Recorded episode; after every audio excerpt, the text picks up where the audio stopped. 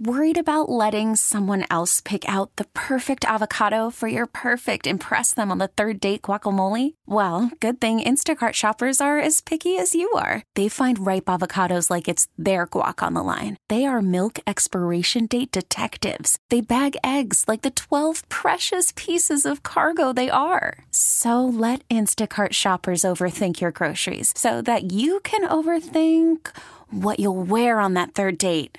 Download the Instacart app to get free delivery on your first three orders while supplies last. Minimum $10 per order, additional term supply. Hey, Rob Bradford here. I have set out on a mission with my good friends at FanDuel to prove what I have known for some time baseball isn't boring. Now I have a daily podcast to prove it with some of the most notable people in the baseball world screaming baseball isn't boring from the mountaintops or at least agreeing to come on our show. Players, managers, GMs, and yes, even the commissioner of baseball, Rob Manfred. It has been a constant wave of baseball's most powerful voices. So join the revolution, subscribe, and soak in Baseball Isn't Boring. Listen on your Audacy app or wherever you get your podcast. You'll be glad you did. Local people, local stories. This is the All Local from 1010 Wins. I'm Susan Richard, and here are today's top local stories. Another rally outside City Hall today. This time it's to advocate for a part of Mayor Adams' City of Yes plan that supporters say would create more affordable housing in the boroughs. Let's get details from our Glenn Schuck. And good morning, Susan. Yeah, there appears to be quite a bit of support for this, actually. And Manhattan uh, Borough President Mark Levine will be hosting uh, this particular rally this morning. He says that one way to solve the housing crisis is to build, build, and keep building. Anytime you're talking about changing the rules for what you can build where, it is contentious in New York City. I think we know that.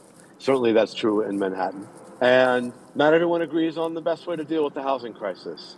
But my opinion is clear we have got to create more affordable housing. Now, under this plan that's going to be evaluated over the coming months here, there's a call to modernize the city's zoning regulations. Some of them have been on the books for decades, obviously.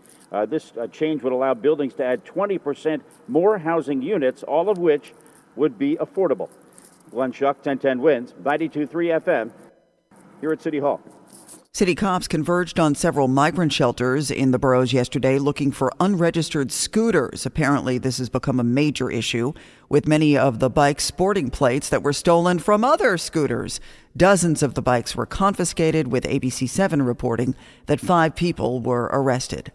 Governor Hochul suggesting that the men who attacked city cops in Times Square over the weekend be deported. I think that's absolutely something that should be looked at. I mean, if someone commits a crime against a police officer in the state of New York, um, and they're not, you know, they've not processed, they're not here legally, definitely worth checking into. So far, seven people have been arrested, another two still on the loose. According to sources, the suspects arrested in connection with the assault on an officer and a lieutenant came from various shelters in different parts of the city and had gathered in Times Square. Chief of Patrol John Chell explaining. Your lieutenant and a police officer in Midtown South being directed towards the disorderly group. As they clear, try to clear that group. He says the officers wanted them to disperse and move on. You have eight people attacking a lieutenant and a cop, running up to them, trying to kick him in the face and kick him in the face. Sources say some of the accused have been cited by police for grand larceny and other crimes, one wanted on an outstanding warrant, another linked to a robbery pattern. Juliet Papa, 1010 wins on 92.3 FM. An update now from the MTA on their crackdown on turnstile jumpers. So many MTA riders skip out on the $2.90 fare that the MTA says it costs the agency more than $700 million every year. And MTA CEO Janno Lieber says the agency isn't taking it anymore. We're trying to close down the superhighway fare evasion. And that superhighway could be a super fast track for people carrying illegal guns. Just this month, 10 guns in the New York City uh, subway system, and six of them were uh, lassoed through fare evasion enforcement. Three subway stations on the system will have emergency gates that have 15 second delays. The idea is that if the gate takes longer to open, fewer people will be able to get through it, and even fewer fare beaters will be able to cheat the system. Monica Guide, 1010 wins on 92.3 FM in Midtown. Governor Hochul and State AG Letitia James joined with several state lawmakers at the Brooklyn Museum to back new legislation here. The Stop Addictive Feed Exploitation for Kids Act, SAFE as it's also known, And the New York Child Data Protection Act would limit social media companies' ability to track kids and target them with ads. It also calls for more parental controls. The AG says while she expects a fight in court, she's confident the bill has what it takes to hold up, and that's because Senator Gounardes and the AG, along with Governor Hochul's office, worked on it together. Meanwhile, in the city, council member Shaun Abreu says it's a big step forward for protecting the mental health and lives of kids. We have seen that social media is like Frankenstein, a monster of our own making right? Study after study reaches the same con- conclusion that social media apps harm the well being of our children and are contributing to an unparalleled youth mental health crisis. Monica Guy, 1010 wins on 92.3 FM in Brooklyn Heights. Whole lot of trash talk at one Long Island school, but not the kind you might think. Researchers, professors, and students from Stony Brook University love studying garbage. Why? Well, they believe by studying how people recycle and how it can be done better, it will help the environment. Dr. David Tonjes tells CBS 2 recycling has plateaued on Long Island. If we did better, if we recycled everything, we would we would um, triple our recycling. The group working with the $4 million state study went through the recycling that people leave outside their homes, but some items, says Smithtown Waste Director Michael Engelman, especially some plastic items, had to be taken out because they cannot be recycled. People want to recycle with the best of intentions. Unfortunately, uh, sometimes we see items that aren't necessarily recyclable. Sophia Hall, 1010 wins on 92.3 FM in Suffolk County, Long Island. No firm date for reopening, but the word is they are making progress at the Prospect Park Zoo, which has been closed due to flooding from heavy rain last September. Specifically, the Wildlife Conservation Society says they're focused on getting the electricity permanently restored.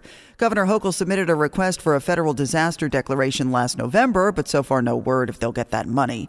In the meantime, all the animals are being cared for by the staff. They are just fine. We do have some sad news about baby Bobby the bull. The four month old, who was rescued from inhumane conditions on a property in Riverhead, has died. He was taken in by the Tamerlaine Sanctuary in New Jersey. He was up at the animal hospital at Cornell to be neutered. The sanctuary says he suffered a heart attack while under anesthesia and could not be saved. Spokeswoman says that has never happened in the 10 years they've been in operation and that the staff is in shock over Bobby's death. One person killed, another critical in separate crashes in Brooklyn. Police say a 68 year old man was crossing Glenwood Road at 105th Street in Canarsie when he was struck and then dragged by a minivan. The driver remained at the scene but was taken into police custody. So far, no word on charges. Just hours earlier, a man on a scooter was hit by a car while riding at Fulton and Richmond Streets in Cypress Hills. He is now in the hospital. That incident also under investigation. Well, we already got a snippet.